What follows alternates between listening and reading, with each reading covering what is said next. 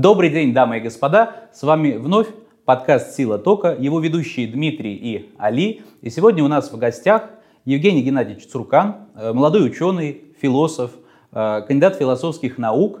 И тема, которую мы сегодня решили с ним обсудить, достаточно амбициозна – философия интернета. Здравствуйте. Здравствуйте. Здравствуйте.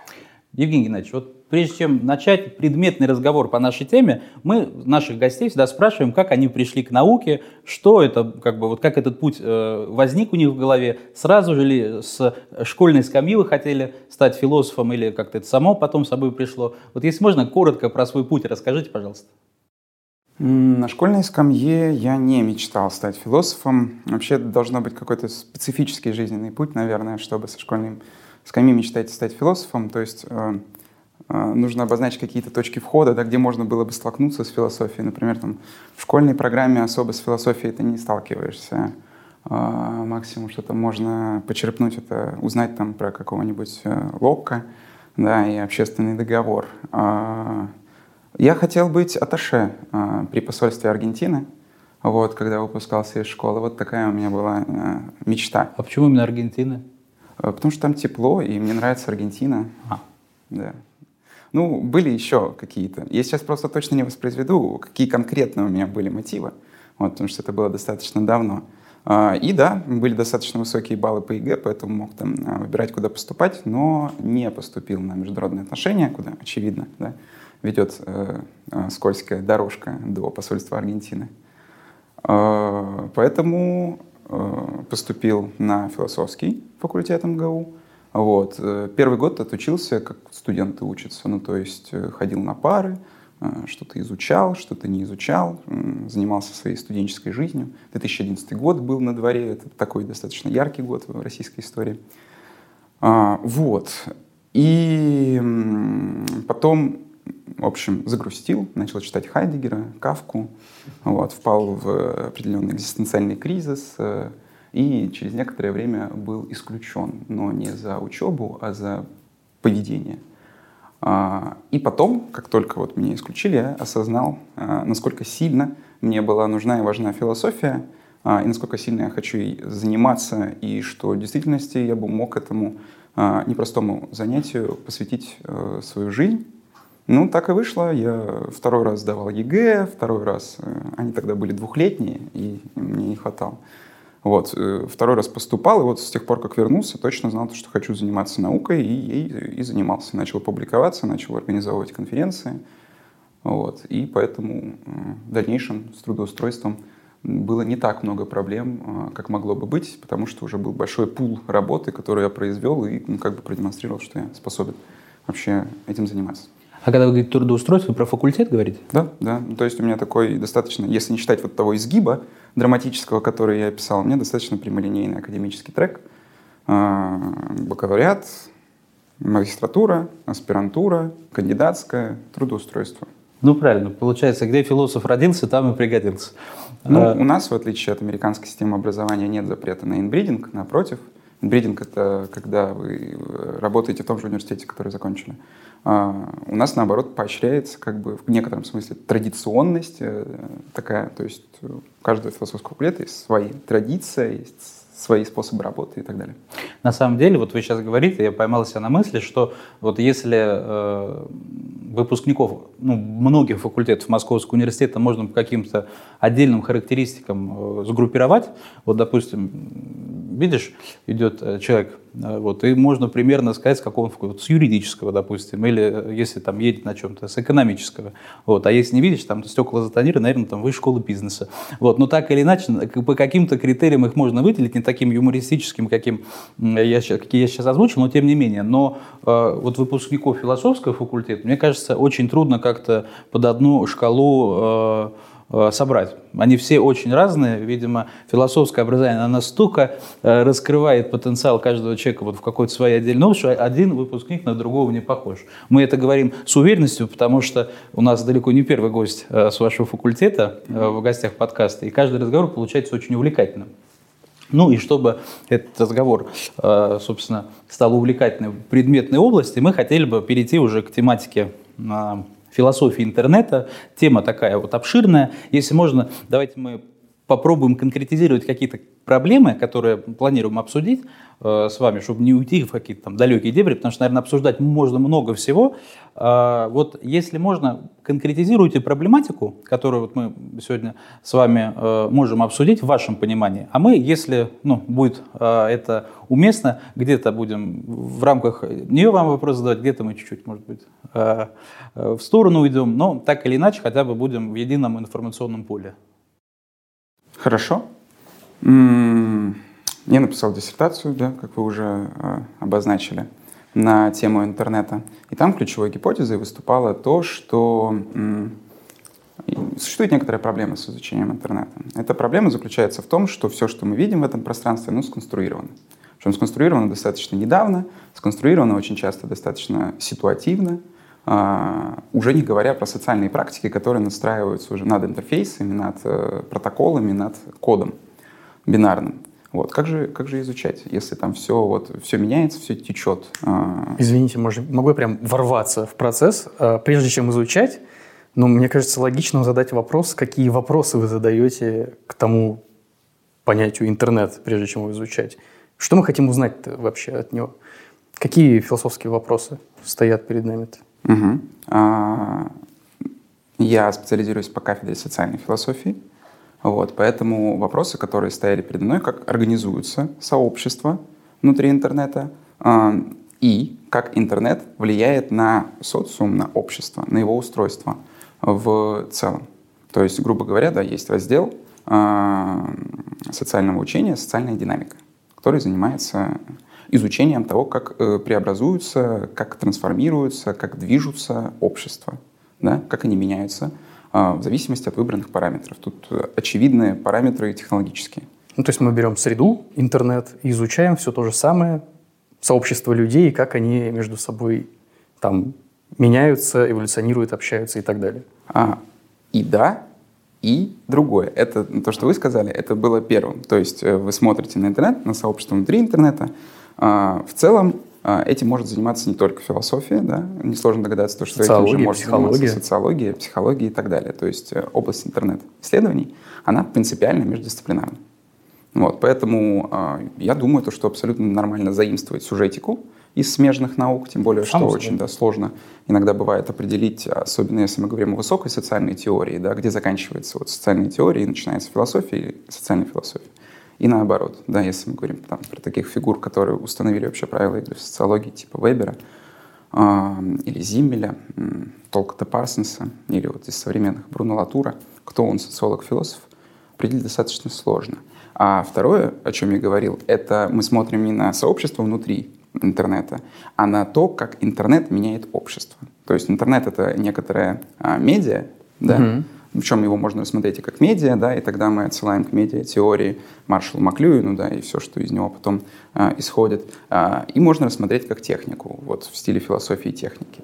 То есть, очевидно, интернет опосредует общение, интернет опосредует коммуникацию, причем коммуникацию понятую не только, как вот мы с вами сейчас общаемся, но коммуникацию в более широком смысле, то есть сообщение товарами, услугами, обмен и так далее. И вот когда появляется интернет, да, появляется целое такое облако тегов, которые связаны с интернетом. И моя задача была в каком-то смысле их всех как-то увязать а, более или менее а, стройную теорию. Вот. Поэтому, там, когда мы говорим про то, как интернет трансформирует экономическую сферу да, или сферу материального производства, тут появляются такие темы, как там, переход от фордистской системы производства на сетевую систему производства, прекаризация труда рабочих, э, гигэкономика, э, также новые способы повышения производительности рабочих, что тоже связано с тем, что пространство существенным образом трансформируется. Все эти темы да, из облака можно уточнять, э, и можно туда идти, э, если вам интересно. Э, если мы говорим про то, как интернет трансформирует нашу культуру, то, соответственно, появляются вопросы о формах художественной выразительности. То есть почему в интернете именно там мемы и машапы становятся такими ключевыми а, формами выразительности, почему не что-то иное, да? Угу. А, что такое токсичное общение, почему в интернете производится токсичное общение, производится ли его больше, например, чем просто когда мы общаемся, если да, то почему, а, там, что такое троллинг, что такое сталкинг и так далее, это вот все, что касается как бы культуры общения в интернете и производства вот, э, некоторых культурных артефактов духовной сферы, условно. Если мы говорим про м- некоторые, скажем так, повседневные моменты, да, то э, интересно рассмотреть в стиле социологии повседневности, как интернет меняет наши города, э, как мы обращаемся с нашими городами, то есть урбанистические темы, как интернет меняет такие, скажем, структурирующие вообще наше поведение нашу повседневность. Развлечения, ну, это называется дистинкции, но переводится как развлечения, такие как, например, далекое, близкое или перцептивное, манипулятивное, а, тоже, чтобы коротко раскрыть, да, что это за дистинкции. Например, раньше перцептивная и манипулятивная — это вообще две зоны, да, э, с которыми сталкивается человек, когда он там идет по улице и все что угодно делает. А перцептивная это то, что вот вы видите вокруг себя, то, что слышите. Ну, как-то органами чувств воспринимаю. Да. А манипулятивное — это то, что вы можете подвигать, потрогать, ударить палкой. Прям взаимодействие укусить. непосредственно. Да. Вот. И если раньше эти две области были непосредственно слиты, да? Ну, конечно, можно было забраться куда-нибудь высоко-высоко на гору и посмотреть далеко-далеко, а, но потом до этого можно было добежать и все равно треснуть палкой, если очень хочется. То сейчас а, эти две зоны разделены, причем разделены вот достаточно непреодолимо. Вот, пока, по крайней мере, у нас нет технологий, которые вот сейчас вот уже изобретаются, там, знаете, когда... А, как VR-вселенная, где объект есть, но я как бы могу его увидеть, как там бы воспринять, но там, не потрогать, там не потрогать. А, да, а есть такие штуки, как, например, ну, скажем, дроны военные. Так. Вы можете видеть объект, и вы можете с ним взаимодействовать. Например, вы можете его убить. Ну, это основная, э, скажем, э, функция дронов. А, ну, то есть это будет уже как бы не только перцепция, это будет еще и манипуляция ну, с да, объектами. Да. Вот. Да, руки, которые те удаленно будут действовать, угу, да, это важно э, в науке, если вы работаете с какими-то изотопами радиоактивными. Слушайте, ну, взаимодействие с дроном, оно все равно же опосредованное через какое-то устройство. Таким, таким образом да. можно сказать, что вы когда в игру компьютерную играете, вы опосредованно управляете персонажами через кнопки. Да, но этого персонажа как бы не существует в том же мире, в котором а, вы существуете. Ну, это, это, то же самое, это что сказать, то, что... Да. А... Можно влюбиться в компьютерного персонажа, и вот тебе, пожалуйста, ты его можешь воспринимать, ну, типа, так. не пощупать. Коллеги, секунду, я предлагаю небольшую паузу взять. Вот э, Евгений вот так вот разложил э, на воображаемом ну, прилавке ну, кучу все, явств. все, да, вот эти вот философские явства, которые в предмете вот, философии интернета э, в его понимании содержатся. И мы обязательно сейчас на них накинемся, но прежде всего хотелось бы вернуться к самому началу про э, то, э, что вы сказали относительно того, что особенность интернета в том, что он полностью сконструирован. Вот, угу. э... И в том, как его изучать, непонятно еще мы начинали. Вот, да. ну, и да. Да, вот. Закончить и... это?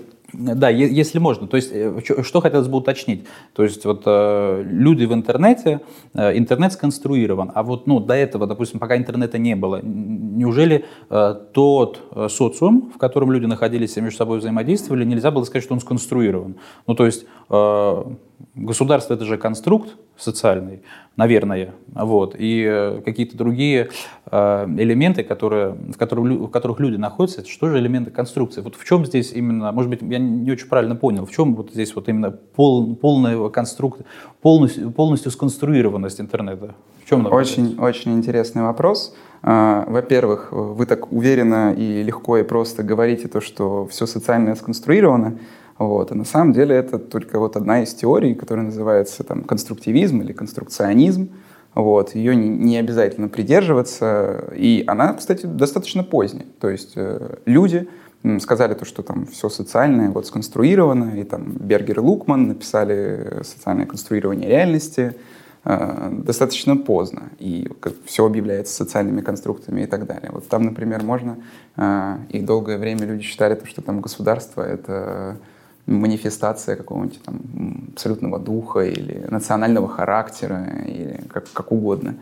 А вовсе не социальный конструкт. Но это так. А в чем проблема а, с интернетом? Ну, то есть, э, грубо говоря, знаете, такая Гераклитова дилемма, что нельзя... Э, ну, она передо мной стояла, когда я диссертацию писал. Что нельзя войти в одну реку дважды. То есть, э, настолько динамично, настолько все изменчиво, что ты вот описываешь один интернет, да, и сколько у тебя уходит на производство диссертации? Ну, скажем, три года. И вот через три года он другой. И ты такой, черт, а, ну, получается, мне нужно писать новую диссертацию. Поэтому вот нужно было создать какой-то такой островок стабильности, на который можно было бы опереться. И этот островок стабильности я нашел именно вот в программном обеспечении.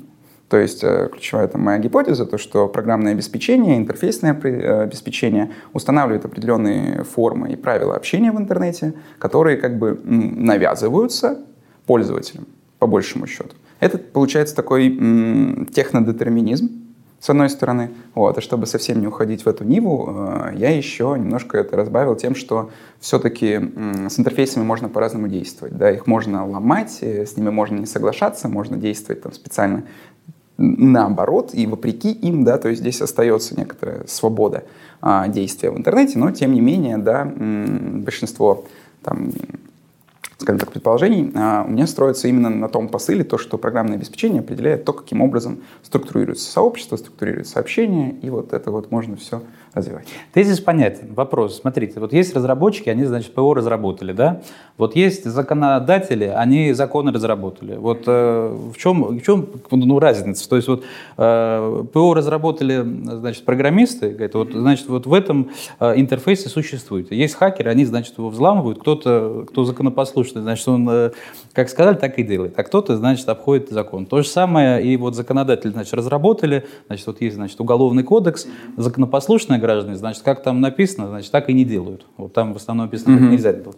А те, кто имеет альтернативную точку зрения, они, значит, э, Э, существует тоже как хакеры, значит, э, нарушая правила пользования ПО, так и здесь нарушая законы. Вот в чем, я, я, я до сих пор пока не понял, вот простите, что я немножко душно да, к этой части беседы подошел, но в чем вот разница-то? Где, э, где здесь полностью сконструирован интернет, там, где не полностью сконструирована, значит, иная реальность, которая существовала до интернета? Прекрасная аналогия. До определенной степени можно ее применять, она будет определенным образом работать. Но, во-первых, да, доказательства по аналогии не всегда э, самый лучший вариант. А во-вторых, э, есть все-таки разница. То есть у интернета есть очень э, строго определенная история, у которой есть начало. Э, там, в 1957 году неожиданно Советский Союз запускает первый спутник в космос, причем тут он – а он тут при том, что в ответ э, американцы, испугавшись технического превосходства Советского Союза в этой области, в 1958 году создают агентство по перспективным исследованиям АРПА. Вот тут должен как дисклеймер быть, что интернет разработан благодаря Советскому Союзу, получается. В, вопреки Советскому Союзу, получается. Ну и в каком-то степени, да, благодаря.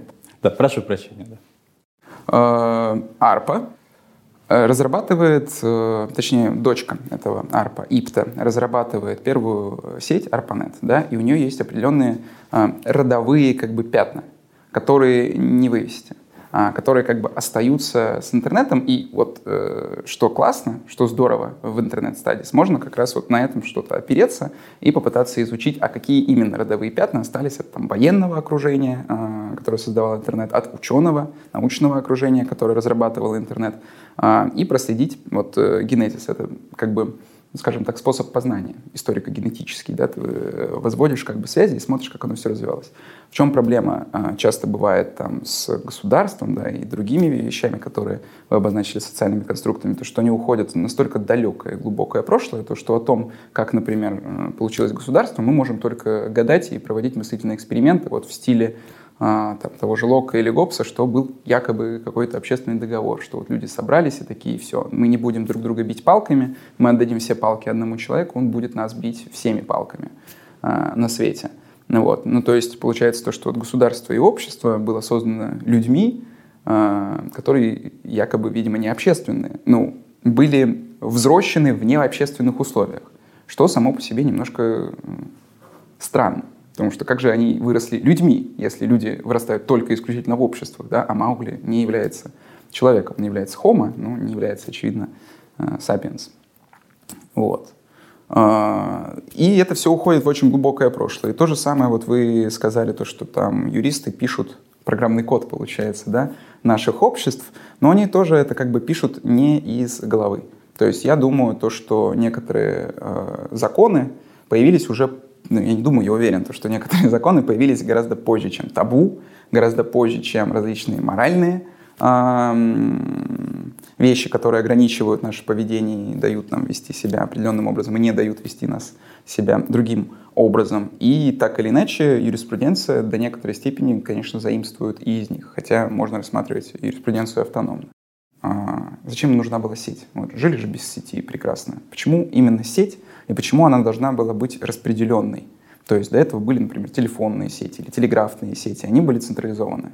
Грубо говоря, а, если вы звоните, вы звоните на определенный узел, на этом узле вас вот соединяют с следующим оператором. Получается, все, кто владеет там, выходами да, телефона или телеграфа, соединяются через какой-то узел. А, и было несколько задач. Во-первых, это должна была быть э, сеть коммуникаций, которая выдержит ядерный удар. Отказоустойчивость, да. Да. Поэтому, если вывести все там узлы из сети, она должна, там, сохранив два узла, условно, каким-то образом уметь связаться. Вот, без каких-то крупных централизованных хабов. А, и второе, они хотели распределить, в общем, уже чисто научная задача, хотели перераспределить между собой исследовательские задачи да, и подключить все университеты. И вот первые узлы сети это были э, университеты в Калифорнии. А, и получается то, что вот родовые пятна остались, э, то, что как раз интернет децентрализован по умолчанию. То есть, э, что мы вообще называем интернетом, чтобы дать определение, тут как раз, э, что хорошо в технических объектах, иногда очень сложно дать определение чему-то, скажем так, что вот встречается в социальной жизни, да, потому что а что такое интернет, сказать гораздо проще, потому что его люди сделали. Да? Интернет — это вот то, что работает на протоколе TCP/IP, а, там, и чаще всего через гиперссылку, то есть поддерживает www, э, HTTP и HTTPS. Вот, вот это интернет. Ну ладно, допустим. Есть куча альтернативных, соответственно, сетей. Был Минитель во Франции и так далее. И интернет, э, грубо говоря, всех сожрал. И именно из-за того, что он изначально был децентрализован, и вот этот протокол TCP/IP, он абсолютно универсален, то есть он позволяет подключать другие сети к себе. Вот, в отличие от централизованных сетей, когда вот к вам приходит дяденька и вот проводит вам телефон, вот вы подключены к телефону. А тут э, получается то, что вы можете как бы э, врезаться и создать свою собственную сеть, и оно будет все работать на одних и тех же протоколах. Так э, вот, например, э, уже гораздо позже, э, когда хотели всем миром собраться и установить, давайте мы установим одни и те же протоколы для вот наших сетей, потому что, очевидно, это нужно сделать. Вот. Поскольку собрались э, люди, которые выгодоприобретатели, э, стейкхолдеры, интересанты, э, они, конечно, настаивали на закрытом протоколе X25. То есть мы вам там устанавливаем, и вы, соответственно, работаете по тем правилам, вот, которые мы вам зададим. Вот. А Америка сказала то, что ну, X25, хорошо, вот вы им и занимаетесь, а мы оставим у себя TCP/IP. И со временем TCP/IP, как более открытый, просто сожрал X25, то есть присоединил к себе как свою часть. И все, обуял интернет. Ну, это здорово. Во многом э, те, кто будут смотреть наш подкаст, э, не находясь в этой аудитории, будут это делать благодаря интернету. И, наверное, Э, с вашим творчеством, в том числе, можно благодаря интернету знакомиться, как и с нашим. Но э, если можно, давайте мы от технической части, составляющей вот этой интернет, перейдем больше к такой социогуманитарной. И э, вот из той витрины, которую вы перед нами выложили, да, абстрактно, хотелось бы начать с культуры. Вот. Ну, потому что она мне понятнее. Вот. По, по крайней мере, она понятна не, не только мне, а среднестатистическому обывателю, на мой взгляд. А, наверное, сразу к мемам переходить не будем, потому что ну, кто начинает э, ланч с десерта. Вот. А, но в целом, какие ключевые проблемы вот э, в культурном взаимодействии людей, да, в взаимодействии людей вот в этом социокультурном поле ставит интернет. Ну вот кроме очевидных каких-то вот э, тезисов про одиночество в сети и про вот эту вот опосредованность общения, наверное, самым справедливым будет э, сформулировать тезис про примитивизацию э, культуры, вот ввиду э, того, что э, очень большой ее объем. Mm-hmm. Вот, э, вы, вот вы бы как э, видели, какая из названных проблем наиболее ключевая и как бы ее характеризовали? Я думаю, то, что вы обозначили очень такие, даже не столько проблемы, сколько уже как бы подходы к этим проблемам условно. Ну, то есть проблема, как я понимаю, там, иное производство культуры в интернет-среде. А вы уже обозначили, там, например, как примитивизация. Вот примитивизация — это не столько проблема, сколько, скажем так, оценка этой проблемы. То есть уже некоторый рефлексивный шаг по отношению к ней. А, и я же, скажем так, не из праздного интереса вам про протоколы рассказывал. Мне это не доставляет какого-то особого садистического удовольствия рассказывать всем про протоколы интернета. А именно к этому я и подводил. То есть из одного следует, с моей точки зрения, а, другое. То есть если вы, например, соединяете все узлы а, сети а, децентрализованным протоколом, вы получаете в конце как бы ну, в каком-то смысле децентрализованную культуру. И речь же не только о том, что в интернете все пользователи распределены, расположены, ну, по крайней мере, это такая вот, э, это способ прочтения, да, соединения в интернете, а, peer-to-peer, а, однорангово. Вот, э, то есть вы можете обратиться к любому человеку, он может обратиться к вам. Но и объекты культуры распределены тоже как бы однорангово, они равноположены. И когда вы получаете некоторое пространство, в котором э, Бах, Бетховен э, и Моргенштерн попадают в одну и ту же рубрику и могут стоять друг за другом буквально. Ну вот у меня, например, в аудиозаписях э, ВКонтакте так происходит. Э, вы получаете иное отношение к культуре. Иными словами, раньше да, вы так или иначе должны были совершить какое-то действие, чтобы, например, послушать оперу, прийти в оперу. Там были определенные пороги вхождения, там был определенный дресс-код, а, очень много написано различных классовых э, произведений, ну, которые критикуют как бы классовое неравенство э, доступа к культуре. А, в интернете же все как бы равно положено. Раз. Это достаточно большая проблема. И, и интересно. И два. А, интернет, поскольку равнополагает все культурные объекты, он как бы ищет другой, другого способа оценки этих объектов.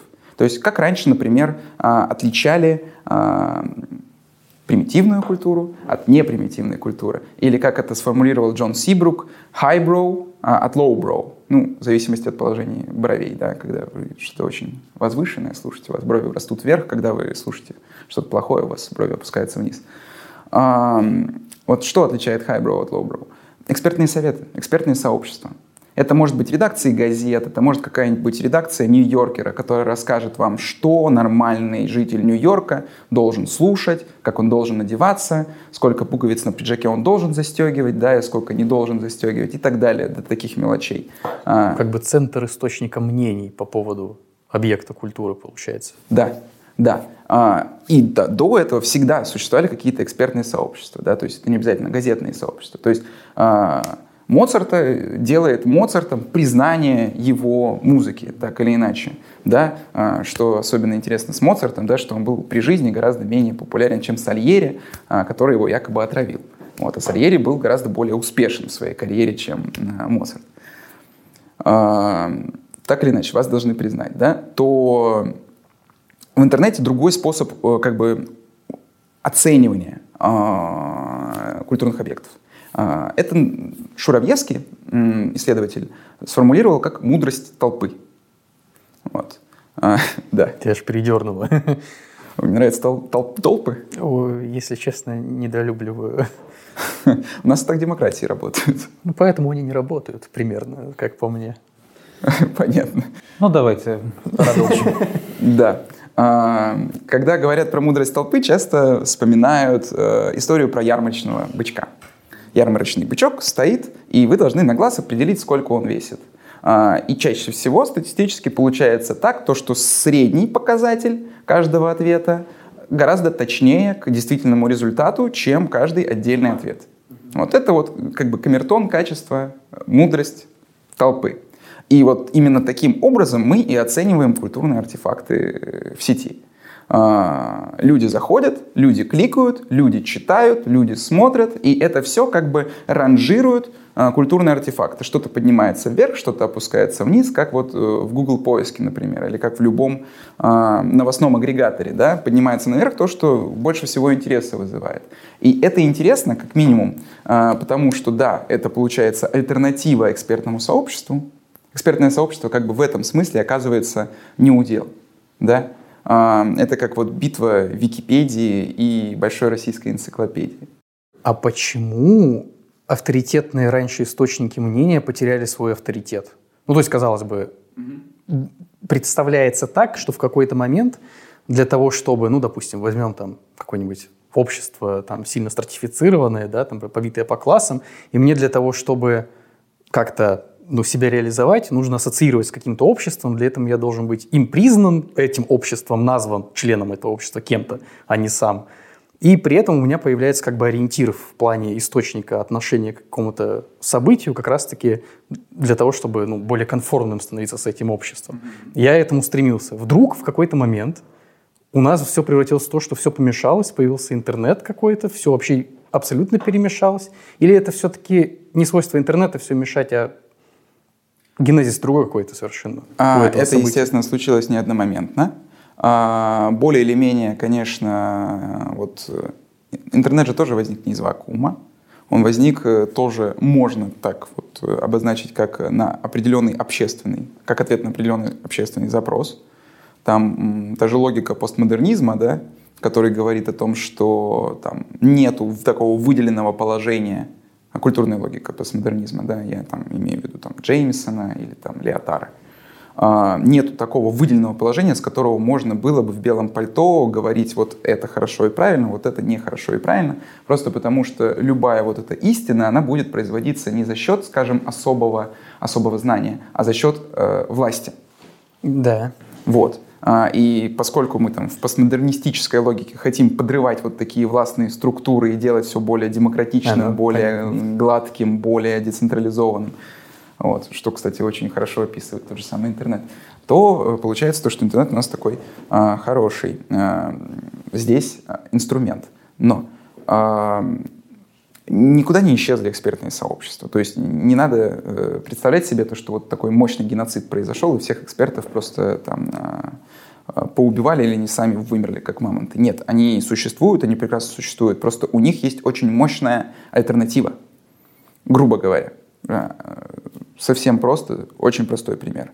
Э, когда вы хотите посмотреть фильм, угу. вы заходите в какой-нибудь журнал «Сеанс» или вы заходите на кинопоиск.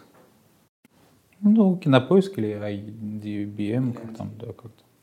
Вот. Хотя очевидно то, что в журнале «Сеанс» сидят эксперты. И они-то в кино разбираются получше, чем зрители кинопоиска, если взять их такой обобщенный образ. Но тем не менее, мы э, свои вкусовые предпочтения э, вот, ориентируем именно на ту оценку, которая стоит на кинопоиске. Хотя она тоже может быть не объективна, мы все там прекрасно знаем, как тот же э, Евгений Бэткомедиан обваливал мощно оценки у фильмов, делая обзоры на то или иное кино.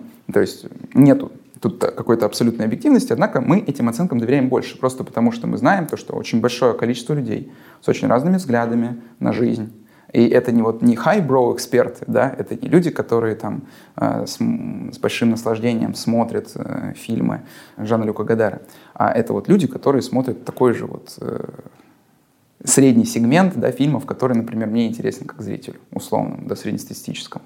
Поэтому, конечно, я больше буду доверять вот ребятам, которые тоже любят вот плохое кино, любят э, странное кино, любят экшоновое кино, любят разное кино. Да, особенно после того, как «Оскар» и другие э, такие крупные площадки стали очень уж активно ориентироваться на политическую повестку, а не на некоторые эстетические особенности фильмов, они еще тем более подрывают доверие к себе. Позвольте, просто нас немножко назад верну, с чего мы пришли к этой теме про то, что произошла децентрализация. В общем, так. А угу. дальше, то есть мы, мы говорили о влиянии на культуру в целом. Поправь, Али, да? То есть как на культуре сказалась интернет и его новая среда. Произошла децентрализация и... Смотрите, Опять-таки. Ну, то есть мудрость толпы, понятно. Все стало оцениваться в новых рамках. Ну, во-первых, это, это и есть мощное изменение в культуре. Что раньше, например, а, ранжировались культурные артефакты по э, ну, экспертным сообществам и различным образом к ним относились. Да? А, там, ну, опять-таки. Во-вторых, а, все стало ближе. То есть вот эта вот э, дистинкция или развлечение далекое-близкое – тоже ушло. Иными словами, а, Мона Лиза, и об этом очень подробно пишет Вольтер Беньямин в произведении, а, произведении искусства в эпоху его а, воспроизводимости, технической воспроизводимости. Ну, понятно. Да. Мона Лиза, которая висит в Лувре, к которой нужно прийти, к которой нужно купить билет, до которой нужно дойти, и именно из-за этого в этом окружении эта картина определяет, обладает определенной аурой, mm-hmm которая как бы дополнительный, скажем так, информационный фон да, а, добавляет этой картине. А, и Мона Лиза, которую мы видим каждый день на билбордах, на плакатах, на экране телефона в качестве заставки, в качестве скринсейвера и так далее и тому подобное, это достаточно разные произведения искусства. То есть в этом смысле поменялась как бы сама внутренность а, вообще любого произведения искусства. Ну, как бы ценность, получается, его сильно изменилась вообще. Ну да. Ну, представ... какая-то внутренняя ценность об, об этом искусстве, представление. Ну, опять-таки, почему вы думаете, что от этого падает внутренняя ценность культ... ну, Монолизы? Наоборот, Монолиза теперь как спрут. Она не просто висит в Лувре, она своими э, скользкими кольцами обвила все. Да, ну тут как в экономике спрос, предложение, дескать. Больше предложений появилось, меньше цены даем, как раз-таки условные, а. как бы в кавычках. Вот. То есть, если для меня не так важно приехать э, посмотреть, собственно, на Мону Лизу вживую, а я могу просто получить какое-то удовольствие. Каждый день смотрю на телефоне, я потеряю это удовольствие. Как города, они же, мы же привыкаем к ним, поэтому ездим в Питер насладиться архитектурой и уехать оттуда, чтобы очароваться попозже опять. Ну, ну да. Ну, это отдельная проблематика, зачем нужны выставки, картинные галереи. Просто когда мы записывали подкаст с Арменом Рукавичем Апресяном, Дмитрий отсутствовал, поэтому он пытается за счет общения с вами компенсировать этот пробел своих знаний. Философ, да. я обожаю философов. А, слушайте, это, это все хорошо. А каким образом, ну вот, э, выше обозначенные э, обстоятельства влекут э, к тому, что Э, ну, происходит вот это вот упрощение неизбежно. Причем упрощение, оно же, как бы оно же не прекращается. Вот за последние годы э, средний, э, средняя продолжительность контакта, там, допустим, зрительного с видеороликом, да, с, в принципе, с каким-то материалом, он же сокращается неиз, ну, как бы неумолимо. Вот если раньше люди смотрели, ну, там, 20-15-минутные ролики. Угу. Потом это все там до 5-минутных сократилось. Сейчас люди ну, буквально по какому-то э, считанному количеству секунд тратят. Вот кто-то мне говорил, 6-8 секунд человек принимает решение для того, чтобы э, понять, он вообще дальше смотрит это или не смотрит. Вот поэтому mm-hmm. вот эти все клик, клик, кликбейтные истории вот в самом э, начале любого ролика люди собирают, чтобы попытаться зацепить как-то зрителя. Вот mm-hmm. как это все, вот это э, обусловлено? Просто вы сказали, что это не проблема, а следствие, когда я вам этот вопрос начал задавать. Я говорю, хорошо, а как это все-таки ведет, э, ведет вот это, угу. к, из чего это следствие проистекает? Да. А, я уже ссылался да, на Маршала Маклюина в начале нашего разговора, когда говорил, что вот это человек, который во многом основал, э, основал медиа-теорию. Вот, у него есть э, очень известная цитата «Medium is the message», то есть посредник или медиум, да, это послание само по себе. А, и дальше, развивая эту мысль, послание любого медиа — это то изменение в скорости, форме, которое он несет. Да? То есть, когда изобретаются поезда, меняется форма городов. Когда изобретаются самолеты, меняется форма городов. Когда э, изобретают интернет, меняются формы, скорость и способы нашего общения. Это достаточно легко заметить, хотя бы потому, как м, изменился эпистолярный жанр. То есть, знаете, да, а, покупаете книгу, письма какого-нибудь Толстого, читаете вот такие здоровенные письма, а, заходите в свою переписку и понимаете, ну что-то что изменилось, что-то не то. Тогда ща буду. Ну да, да. Вот. Здесь понятно. Почему? Потому что, чтобы донести письмо Льва Николаевича до получателя, нужно чуть больше, э, чем секунда времени, которое требуется вам для отправки. Поэтому а, изменяется форма того, что вы говорите. То есть это по, а, точнее не форма, а содержание. Форма а, письменная. Какого эпистолярного жанра? Содержание как будто бы устное. То есть пародия на устную речь. Это отметил еще Крангаус. Да? Плюс э, какие недостатки у письменности? Невозможность передавать эмоции, в отличие от устного э, э передачи, устной коммуникации. Вот мы вам, пожалуйста, дадим эмоджи, наслаждайтесь. А вам мало эмоджи, ну вот вам еще стикера, вам мало стикеров, вот вам анимированные стикеры. И дальше, и дальше, и дальше вы можете себе свои стикеры создать. Всегда. Как это меняет культуру? Это ставит э, автора, любого автора, который хочет реализоваться именно э, в этом пространстве, в этом гладком, очень быстром, очень быстро реагирующем пространстве, это ставит его в положение бесконечного и постоянного дедлайна. Угу. Вот, то есть, э, грубо говоря, э, чтобы быть как бы в тренде, вы должны изобрести такой способ обращения с публикой и такой как бы проект, такую форму, которая была бы очень легко возобновима, а, которую было бы не очень затратно повторять вновь и вновь, а, и так далее. То есть э, снять сериал, да, если вы на Ютубе, это достаточно проблематично и вряд ли принесет вам а, какой-то фидбэк, я имею в виду, там, в гензнаках. Да? А, это может принести определенные просмотры, но вот чаще всего такие большие проекты, они с большим скрипом а, идут и быстро заканчиваются. В то время как там разговорный жанр, а, те же подкасты и так далее, все, что легко возобновимо, или просто ты сидишь и там unpacking сумки, unpacking какой-то посылки с Алиэкспресс. Почему? Они, во-первых, не напряжены, их смотреть не напряжено. Все-таки, опять-таки, тут включается low brow, high brow. Когда-нибудь замечали, за собой такое странное чувство, что когда, например, что вам лень посмотреть фильм, что посмотреть фильм — это слишком ответственно. Это два с половиной часа вашего времени, нужно сесть, нужно уделить. А смотреть видео на ютубе — это не ответственно. То есть вам ничего, это нулевой порог вхождения. Вы просто включаете, он может играть на фоне, вы можете не обращать на него внимания. Оно существует где-то там параллельно, да? А, вы можете, например, даже включить видео, оставить его в одной комнате, там, самому уйти в другую комнату. При этом э, это отличается от телевизора тем, что вы сами это видео выбрали. Да? Но вы его выбрали, оно вам неинтересно. Настолько, что вы можете а, от него уйти. Слушайте, это очень классно. А, вот э, на самом деле я действительно ловился на этой мысли неоднократно, причем э, самое забавное, что можно на вот этих коротких видео и там, и там рилзах, тиктоках и так далее потратить времени больше в финале, чем ты бы потратил на какой-то фильм. Да, вот. да. Да, но секрет просто в том, что э, это ответственно, на, на самом деле, не, не, то, не то, чтобы прям перед самим собой, сколько ты не уверен в, сам, в самом производителе контента настолько ли это круто, чтобы два половиной часа времени потратить? Э, получишь ли ты тот заряд эмоций, э, который ты можешь получить, просмотрев пятиминутный ролик, как кто-то падает на скользком, э, там, что, на полу, допустим.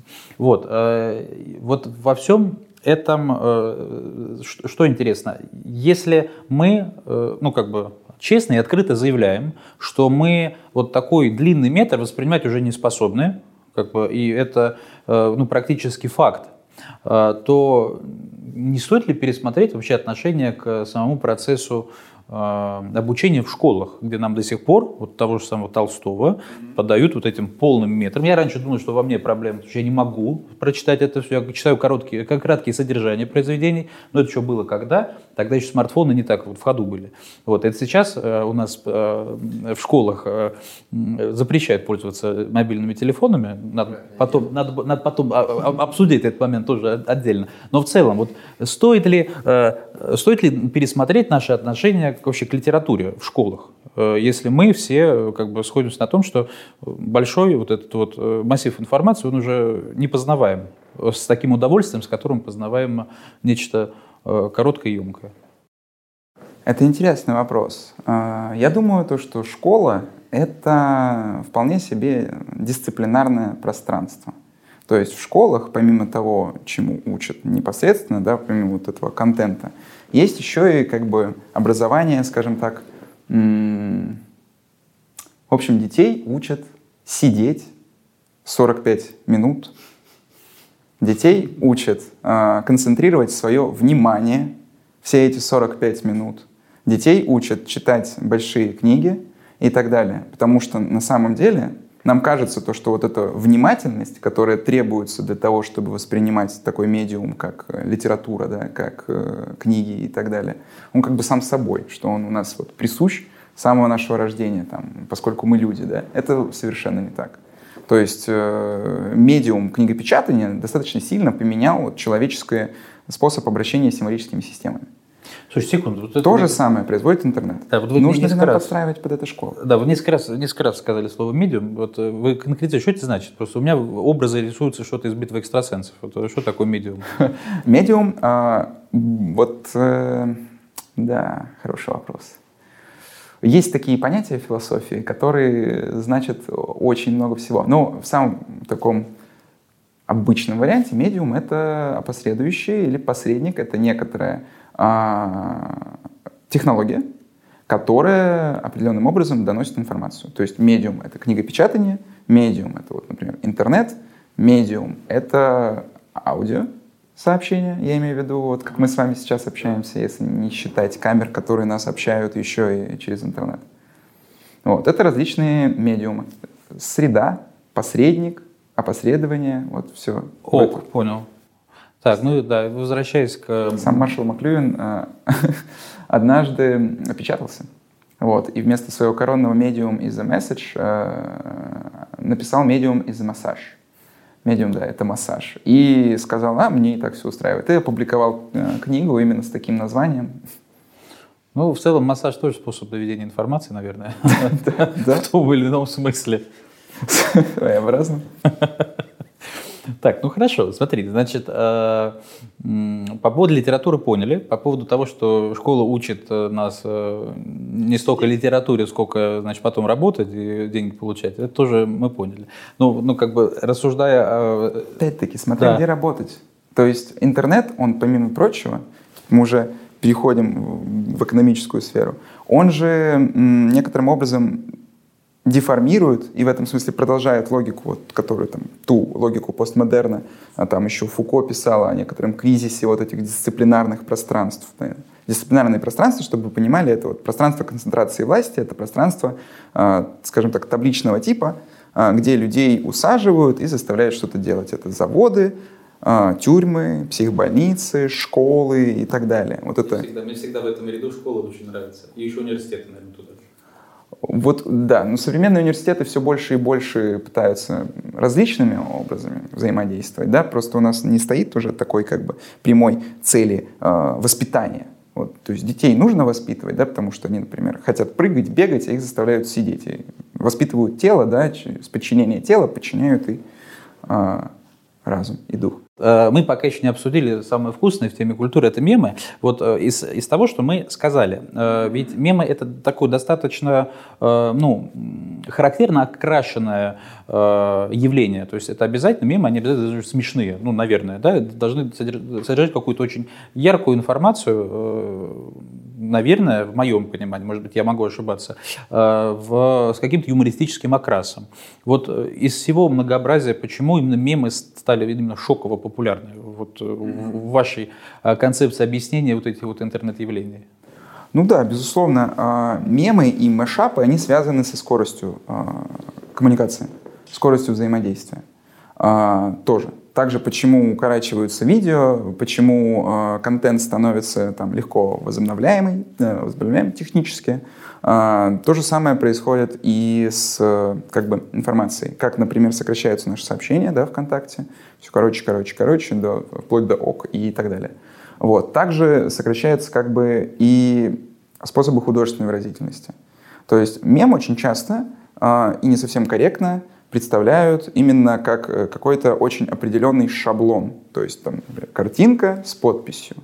То есть пытаются эссенциально, эссенциалистски Э, сущностно определить мем. Вот так, к сожалению, мем э, определить не получится, потому что всегда найдутся контрпримеры. То есть мем это может быть кусок аудиофайла, мем это может быть телодвижение, мем это может быть там, видеоизображение и так далее, и так далее. Сложно найти вот такой, скажем, формат, в интернете, который бы не мог стать мемом? Ну, мем он всегда смешной. Ну, это хороший вопрос, кстати. Просто я объясню, к чему я э, когда, его... Когда понят. Я, я согласен. Я просто объяснил, к чему этот вопрос. Вот э, в моем понимании мем, наверное, это очень короткая форма анекдота ну, э, в том или ином смысле. Но анекдот это совершенно не единственная форма э, выражения, как бы, э, как бы правильно, средства выражения там, культуры или как там. Да? Вот есть, есть стихи, есть песни, есть еще много различных именно форматов того, что можно сократить до какого-то формата. Но именно самая короткая форма анекдота приобрела шоковую популярность. Ну, с чем это связано? Для меня загадка. Ну почему анекдот? Анекдот имеет э, достаточно понятную структуру. Там, например, ну, я вам сейчас десяток, я вам сейчас, я вам сейчас десяток анекдотов расскажу, которые совершенно непонятную структуру имеют. Ну хорошо, тогда они будут не смешные анекдоты. В этом смысле не работать как анекдоты. Да нет, ну вообще структура анекдота заключается в чем? Э, он в определенный момент очень неожиданно заканчивается, да? Setup и punchline. Вот. А, ну в этом смысле, в смысле структуры, как и в любом произведении, что есть э, там... Э, да, а такой структурой мем не обладает. Не, не каждый обладает. Ну, это ладно, это очень такие тонкости. А, я к чему вел? Вел к тому, что мемы в интернете имеют социализирующую функцию, э, с моей точки зрения, преимущество. Ну, то есть, э, грубо говоря, э, мем, мам, становится то, к чему относится как к мему, да, это достаточно отвратительное определение в том смысле, что назовешь мемом, то и будет мемом, но фактически это именно так. То есть, если какая-то, какой-то интернет-комьюнити, какому-то файлу, биту, какому-то контенту относится, а, вот, скажем, с некоторой иронической да, позиции, и используют его в своей коммуникации, посредуя коммуникацию, э, используют в качестве мема, да, то это становится мемом. А в этом смысле абсолютно без разницы, э, что им может стать. Им действительно может стать все, что угодно. Ну вот вопрос. Э, ну давайте возьмем какой-нибудь абстрактный пример, проследим его э, там появление, а потом становление мемом. Это ведь э, совершенно не одномоментные, да. не одномоментные явления, а потом проанализируем, а почему типа именно благодаря интернету это стало возможно. Почему не было мемов? Ну что было мемом сто лет назад? Вот. вот, кстати, можно поговорить о мемах сто лет назад, безусловно. А, другое дело то, что можно, смотря как вот определите, да, есть, например, Ричард Докинс, замечательный биолог, вот, и по совместительству, видимо, немного философ, а, который мало того, что там описал, э, там, ну, достиг каких-то определенных научных результатов в биологии, но потом еще научно выявил, что Бога нет, а, вот, и также научно составил некоторую свою концепцию культуры, в которой а, объявил мемом вообще вот любую культурную единицу. Вот все, что есть, это все мем. Вот, и оно каким-то образом взаимодействует. Это слишком, мне кажется, широкое определение мема, мне бы не хотелось с ним работать, просто прагматически. Ну просто э, смотрите. Мне значит... интересно смотреть интернет-мемы, а они клевые. Ну то есть э, мем, э, вот, э, значит, есть какое-то интервью, где совершенно не подразумевая чего-то дополнительно, просто берут э, у женщины значит, интервью относительно того, что, как вот ей кажется, что происходит. Вот, и она говорит просто какую-то достаточно интересную словесную формулу, что она не понимает, что это такое. Вот, если бы она понимала, что это такое, то вот она не понимает, что это такое. Казалось бы, ну, просто не очень удачное интервью. Угу. Вот. Но это становится массово популярным, и люди начинают это интервью использовать для того, чтобы как бы самовыразиться на ту или иную тему. Вот э, это, ну типа, это же не только возможно благодаря интернету. Вот 20 лет назад, а может быть даже 30... Люди наши... рассказывали друг другу анекдоты? А, не, ну анекдоты это все-таки а, начальная и конечная форма. Здесь, э, здесь применительно к анекдоту больше, а, наверное, относится другой анекдот. Я не знаю, вы знаете такой или нет. Когда в тюрьме значит, попадает туда новенький, и вот а, услышит, кто-то там кричит цифру, там 35. И все ха-ха-ха-ха-ха. Он не понимает, что происходит. Кто-то кричит 17. И все снова начинают смеяться. Он говорит, а в чем дело? Я не понимаю. Он говорит, ну у нас, говорит, на всю тюрьму одна книжка анекдотов. Вот. И мы ее, говорит, наизусть уже знаем, поэтому нам достаточно не ну, рассказывать анекдот, а просто кричать цифру. Он говорит, то, замечательно, круто. Вот. На следующий вечер, когда там все начинают кричать, он тоже говорит, ну, дай, дайте я попробую, 25, все молчат, ну и другой ему говорит, ну ты просто анекдоты рассказывать не умеешь. Вот, значит, и вот, вот эта цифра, это вот, наверное, в том значении, в котором мы обсуждаем, и есть мем. А анекдот это все-таки начальная и конечная форма. В этом, в этом смысле лет 30 назад, наверное, справедливо было бы назвать мемом вот эти фразы из э, советских комедий, которые люди, все люди их посмотрели, все люди знают контекст, и поэтому говорят, ну, вот это ваша заливная рыба, там, и все, и все все поняли, все улыбнулись. Вот, но как бы это же еще и до интернета было возможно, благодаря кинематографу. Вот, то есть здесь сам, э, сама начинка мема, она заключается просто в том, что существует форма унификации информации для всех, э, ну, для всех граждан, да, то есть все примерно понимают, про что это. Входной порог практически нулевой. Для да того, нет, чтобы... нет, с чего вы взяли, что входной порог нулевой? Нет, э, совсем не так. Э, мемы очень разные бывают. Да, все, что вы говорили до этого, э, абсолютно прекрасно, особенно вот анекдот с цифрами – это очень похоже, с моей точки зрения, на то, как в действительности мем работает. Да? То есть он отсылает там какой-то ситуации, причем эта ситуация со временем может размыться, забыться, останется только цифра, и люди уже будут реагировать определенным образом только на цифру, ну, потому что либо этого требует социальное окружение, либо они просто привыкли так реагировать. Конечно, мемы и там, цитаты из советских фильмов используются для украшения речи, используются для развлечения, используются для того, чтобы быть своим, опять-таки, э, мы же используем эти цитаты, если нас не понимают в кругу. Вот вы сказали, я там говорю, какая гадость ваша заливная рыба.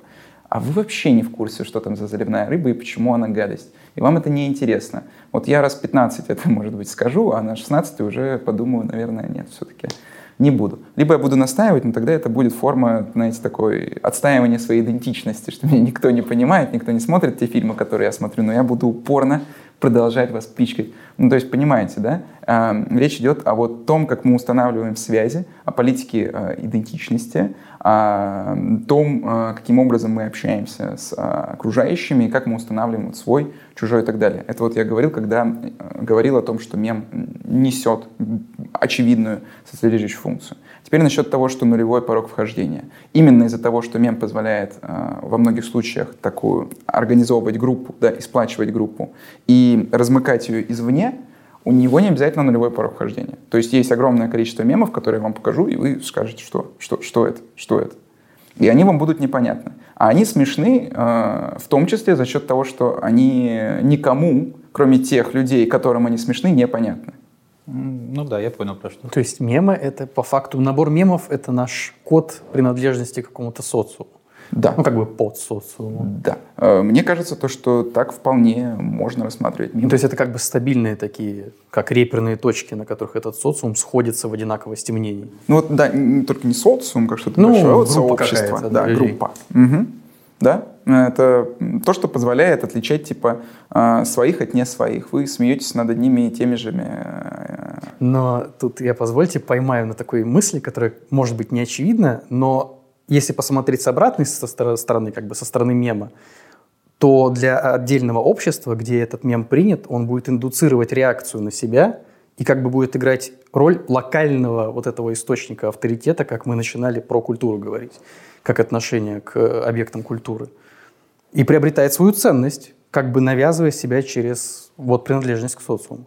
Да, конечно, но при этом вы не сможете отстоять то, что для всего общества этот мем должен быть более ценным, чем другой. Нет, само собой нет. Ну, а как мы, например... Как и произведения наших авторов для нас ценнее, чем некоторые зарубежные, например. Да, ну вопрос в масштабе. То есть экспертные сообщества, они производили, возводили какое-то произведение искусства На в абсолют, для да, всех. И говорили то, что это не просто вот произведение искусства, которое нам, экспертам, нравится. Это же ну, достаточно слабое суждение, слабая форма, да, они говорили то, что это там великий шедевр, то есть шедевр сам по себе, itself, и вы, вы если его не цените, то это с вами что-то не так, а не с ним что-то не так. Uh-huh.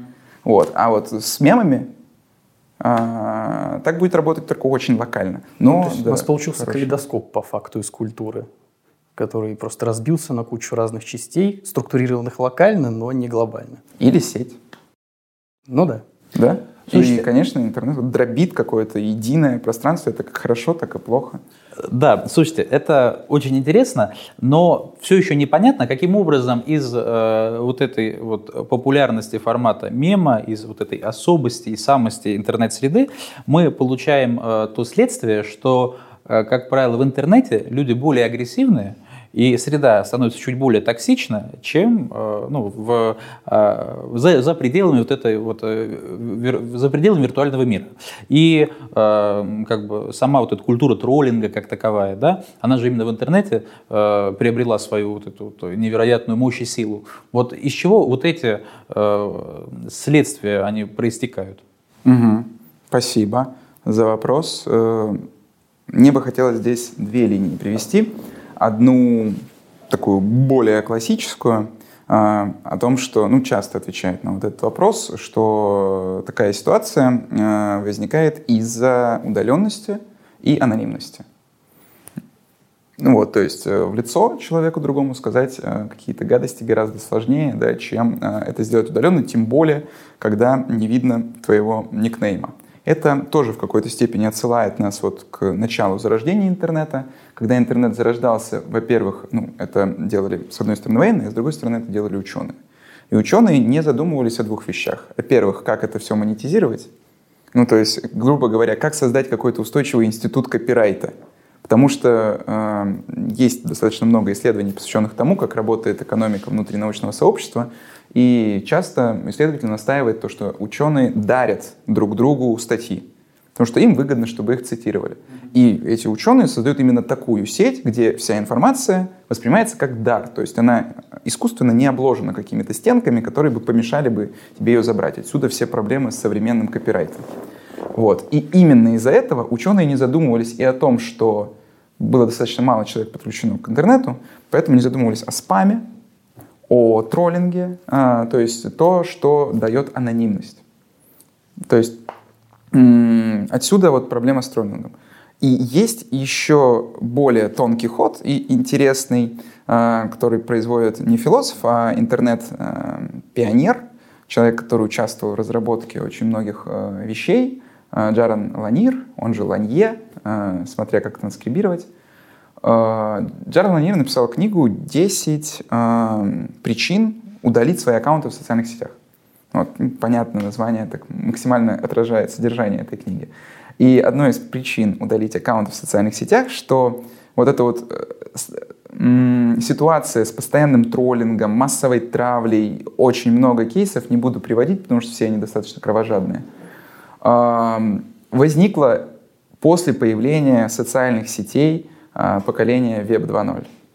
То есть, а, ну, понимаете, да, то, есть, то, что социальные сети поколения Web 2.0 это такие площадки, куда все приходят и создают свои личные страницы, они существовали не всегда. До этого интернет был как бы немножечко другой. Там нужно было создавать персональные сайты, там были сайты с проприетарным ПО, то есть ты приходишь, что-нибудь покупаешь. А, поколение Web 2.0, они работают как песочницы. Все приходят, играют все вместе, всем радостно, весело, либо все травят друг друга и доводят до суицида, и всем не весело. Вот. А, и Джаран Ланье пишет о том, что когда создавались алгоритмы, которые подбирают умный фидленд, да, а, что вы будете видеть на своем экране, у разработчиков было два варианта. Что они исходили из такой бихевиористской схемы. Бихевиоризм — это некоторое психологическое учение, которое в основном опирается не на внутреннее состояние, а на поведение. Вот. Исходили из бихевиористской схемы клетки Скиннера. То есть, чтобы заставить человека что-то сделать, э, или любое животное, его нужно либо э, кормить конфетами, когда он это делает, позитивное поощрение, да, либо бить током, когда он это э, делает что-то не то. Это негативное поощрение. И вот у нас есть позитивное поощрение, это лайки, комментарии, а, плюс у нас позитивным поощрением будет э, так называемый аддиктивный дизайн. То есть э, почему все иконки там выглядят так, что их прям хочется лизнуть, почему они выглядят как конфеты. А. Ну, это я отсылаю к известной цитате Стива Джобса. В чем, почему iPhone такой популярный? Потому что мы сделали иконки всех приложений такими, что их хочется лизнуть. А, понял. Вот. А, вот это называют аддиктивный дизайн. Это был такой большой этический скандал в Google. Тристан Харрис — это специалист э, американский по этике технологий.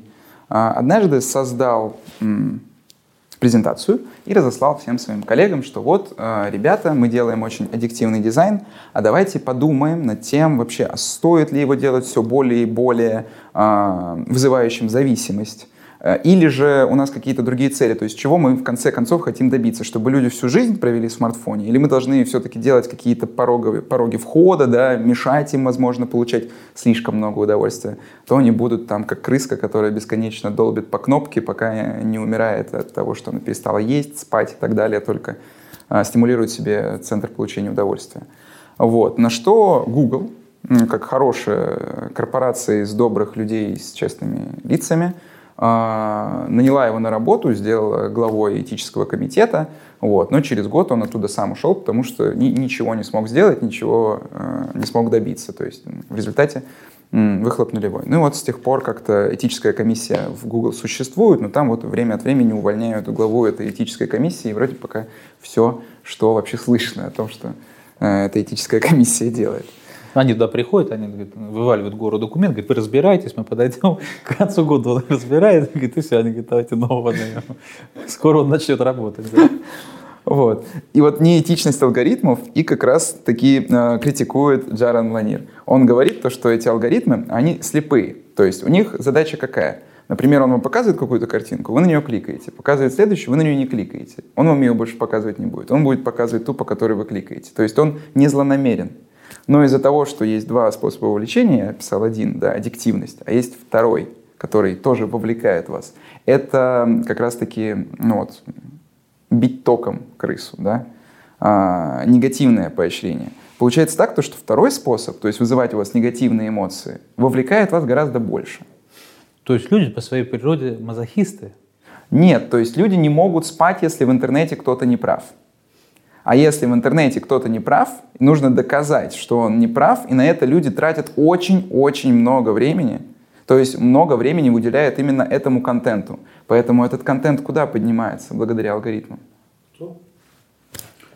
Ну, не знаю, я не очень согласен с этим тезисом. Мне, мне казалось, это раньше, вот эти вот холивары, значит, это вот форумы, значит, это, то только, значит, открывается тема, там уже 49 страниц обсуждения, все друг другу что-то объясняют. Сейчас, мне кажется, это немножечко на второй план уходит. Вот, то есть какие-то С такие чего прям... вдруг? Нет, ну вот просто э, раньше сам э, процесс вот это вот э, пребывание в каком-то э, долгом споре с кем-то, который очень быстро теряет аргументы, но подключаются эмоции, э, обороты речевые какие-то и так далее, и люди за счет этого общения компенсируют какой-то недостаток эмоций. Вот это, мне кажется, это, ну, это, это чуть-чуть уже old school.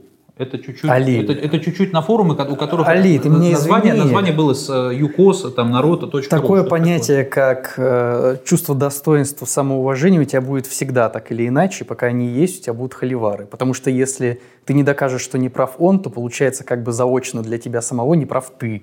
Это вообще-то достаточно Не, болезненное ну, Окей, может быть, может быть, я э, просто слишком э, сконцентрированно сужу по себе, потому что раньше я тратил на это время, сейчас я на, на это время просто-напросто не трачу. Я никому не доказываю там правоту, я никому не доказываю свою правоту. Вот, э, Сознайся, и при да. этом ты про себя думаешь, какой я молодец, это я так да. прав, что я никому не доказываю ну, да, свою правоту. Но это ну, так ты сам себе доказал правоту. Наивная социология, да? Я этого не делаю, значит, все Безу... перестали это делать. Безусловно, да, я согласен. Может быть, это, может быть, это не так. Может быть, это какие-то новые формы приобретает по сравнению с тем, что я помню там несколько лет назад. Ну да, по крайней мере, э, Джарланир, э, и ему можно доверять, мне кажется, ну, с некоторым, конечно, долей скепсиса э, в этом плане, что алгоритмы действительно поощряют токсичное общение. И они это делают не со зла, они это делают именно просто потому, что им нужно одно, им нужен engagement, потому что э, монетизация вообще всего этого дела, платформ, она тоже из-за из определенной истории, э, через которую прошли эти платформы в своем развитии, завязана именно на количестве времени, которое вы проводите на платформе. То есть вы не покупаете подписку на Facebook, однако чем больше времени вы проводите, тем больше вы шерите информации о себе, которая покупается рекламодателем, тем больше вы смотрите контента и рекламы, и тем больше вы вовлекаете других людей, которые с вами знакомы и, например, хотят с вами общаться, и поэтому, чтобы с вами общаться, им тоже нужно прийти на Facebook. Ну, я все равно, если честно, не очень понял, как вот все вышесказанное заставляет российских домохозяек прийти в комментарии кому там, к Леди Гаге э, и... Э, Сказать, что Леди Гага не права? Ну, что она там... Э, я просто очень э, абстрактно знаком со всеми вот этими, значит, ход-топиками э, жизни шоу-бизнеса, но кто-то кому-то там приходил, значит, э, кто-то у кого-то увел, э, значит, супруга или молодого человека, вот, и россиянки, как ответственные э, и солидарные друг с другом э, люди, они пошли и доблестно в комментариях высказались на русском, понятно, что в зарубежной сети, и под англоязычной странице, но все, что нужно, они сказали. Вот как это, из чего это проистекает, исходя из того, что вы сказали? Ну, а культура общения определенная устанавливается в сети, дальше она начинает э, самовоспроизводиться. Есть формы, которые как бы поощряются, э, общение, формы общения, которые поощряются. Есть формы общения, которые не поощряются. Да, если бы это была другая архитектура сети, и, например, э, оскорбление участника, знаете, вот до социальных сетей возьмем какой-нибудь сайт. Я его создал да, у меня там какие-нибудь, э, мой собственный контент. Вот я его делаю, у меня есть своя песочница. Приходит какой-нибудь человек и говорит мне, что я не просто не прав, а что что-то со мной вот физически не так, и с моими родственниками что-то не так, и так далее. Что я делаю? Я его дискоммуницирую. Ну, все, это конец. А вот. И на моем форуме конкретно такого общения не будет, просто потому что оно настолько не поощряется. А в социальных сетях все работает совершенно не так. Я бы не сказал, то, что это прям поощряется токсичный а, способ общения, но он, по крайней мере, никаким образом раньше не оккупировался, и он, безусловно, воспитал культуру общения. А когда ты воспитал культуру общения, от нее уже не так-то просто отказаться. Ну, я понял. Это потому, что там можно делать то, что в жизни нельзя. Вот, если совсем ну, вот тогда да? мы приходим к первому нашему тезису, что да, что удаленность, анонимность поощряет э, плохое поведение. Ну, мне кажется, просто это слишком такой простой. Я хотел его усложнить и ну, не, ну мы же это, мы же как дети э, э, эпохи интернета стремимся все упрощать. Вот, поэтому куда мы от этого денемся? Единственный, получается, кто на страже э, хорошего поведения остается, это Инстаграм э, Рамзана Ахматовича, где, где нельзя что-то написать и не быть де, деанонимированным. Да, и пока мы не перешли на следующую тему, э, вы сказали про упрощение – да, э, до определенной степени с вами можно согласиться. Но есть еще другая сторона интернета.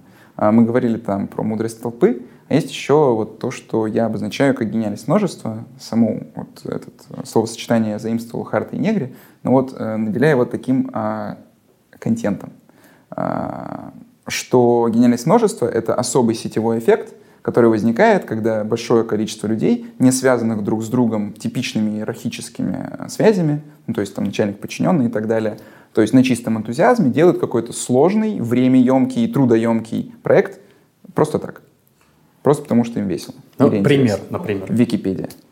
Ну, коворкинг, любой коворкинг. И те, ну, коворкинг это все-таки пространство, где люди работают над своим. Э, ладно, окей. Э, в смысле, несколько значений имеет термин. Я не про коворкинг, в смысле библиотеки кофе попить, а э, в смысле, окей, краудфандинг. Э, где люди свои усилия вместе. Ну, вот там то же самое научное волонтерство, где вы сидите в лаборатории, а за вас э, все вот, э, значит, субъекты Российской Федерации, они вам приносят там в скляночках, в баночках материалы для исследования, посылают вам по всей России. Вы из лаборатории даже не выходите.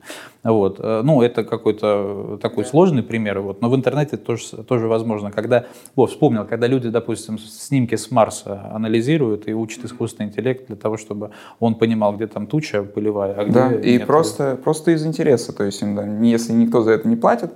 Вот что интересно. А, Википедия, наверное, достаточно банальный пример, а, поэтому приведу другой пример. Компьютерная игра Этерна а, связана с биологией. В биологии есть проблема пространственной укладки молекулы белка. То есть можно из атомов составить разные структуры, из-за этого будут другие свойства у молекулы. И это действительно проблема, потому что достаточно сложно как бы проверить все варианты. И тогда биологи создали компьютерную игру Eterna, где есть э, ряд простых правил. То есть вы должны из там, цветных шариков красивых составлять молекулы. И некоторые шарики с некоторыми составляются, а некоторые нет. Есть определенные правила. И вот люди так просто играя и получая удовольствие от процесса, э, составили несколько тысяч новых молекул. Серьезно? Да. Вот это, вот это классно. Вот это классный проект по научному волонтерству надо будет писать. Да. А, слушайте, да. Может и вот, быть... и это я называю гениальностью множества. То есть, когда определены правила, как на Википедии, э, как вот в компьютерной игре Eterna, то люди просто так ну, так же, как просто так люди там ругаются и токсичат в интернете, так же люди просто так занимаются фолдингом белка в интернете. Да, есть какой-то... Но они же получают награду в итоге все равно. Ну, ну, то есть, в смысле, какая? в широком смысле, не деньги, они получают удовольствие, например. Они получают осознание, что какой я молодец. Или ну, те, кто авторы там, статей в Википедии, если, например, я какой-нибудь адепт чистого знания, я получаю эстетическое удовлетворение, практически сравнимое с возбуждением, когда пишу статью полностью обоснованную и ссылающуюся на максимум возможных каких-то документов. Я получаю свою награду. Согласен. То есть, как бы получается, это... Здесь нету действительно иерархии, но она все равно есть. На той же Википедии есть модераторы, проверяющие, да, принимающие. Да. В той же игре есть э, правила вообще-то, ну вот в Этерне, я так просто mm-hmm. примерно как я представляю, есть определяющие игру правила. Какие-то шарики совмещаются, какие-то не совмещаются. Я согласен, но правила это все-таки не люди. Нельзя сказать то, что правило стоит выше меня в иерархии, чем ну, как бы да, но здесь можно немножечко натянуть сову на глобус и сказать, что государство как бы тоже больше система, чем люди, но определенную иерархию имеет. Ну, если бы эта система э, не была представлена людьми, то ее бы не было. А, ну что ж, друзья, такой э, обстоятельный разговор получился, его обязательно нужно э, переосмыслить, подумать и с полученными мыслями, э, ну, никак иначе, как переспать. Вот. А пока, э, смотря наш подкаст, в аргентинском посольстве кусают локти, что вот Евгений выбрал путь философии. Мы с вами радуемся, что благодаря этому решению у нас получился такой интересный разговор. Друзья, у нас сегодня в студии подкаста «Сила тока» был Евгений Геннадьевич Цуркан, кандидат философских наук, Теперь мы уже убедились, что обоснованно вот, вам присвоили такой, э, значит, такой статус. И э, философ, и большой специалист в философии интернета. Для того, чтобы узнать больше об этом противоречивом и многоаспектном явлении, мы рекомендуем почитать статьи Евгения, вот, которые доступны в «Истине» и на других э, ресурсах. А для того, чтобы побольше узнать про подкаст «Сила тока» и пообщаться путем просмотра с другими нашими гостями, вот тут мне поможет э, Дмитрий, что нужно сделать? Подскажите. По-прежнему, в идеале нужно, конечно, подписаться на наш YouTube-канал, друзья, но как вариант, можно еще найти нас в Яндекс Музыке. Пока еще вроде как мы существуем в Google подкасте и в Apple подкасте. К своему удивлению. Да. Ну и на этом все. Ждем вас назад. Фидбэк и каких-нибудь вопросов для новых встреч. До свидания, друзья.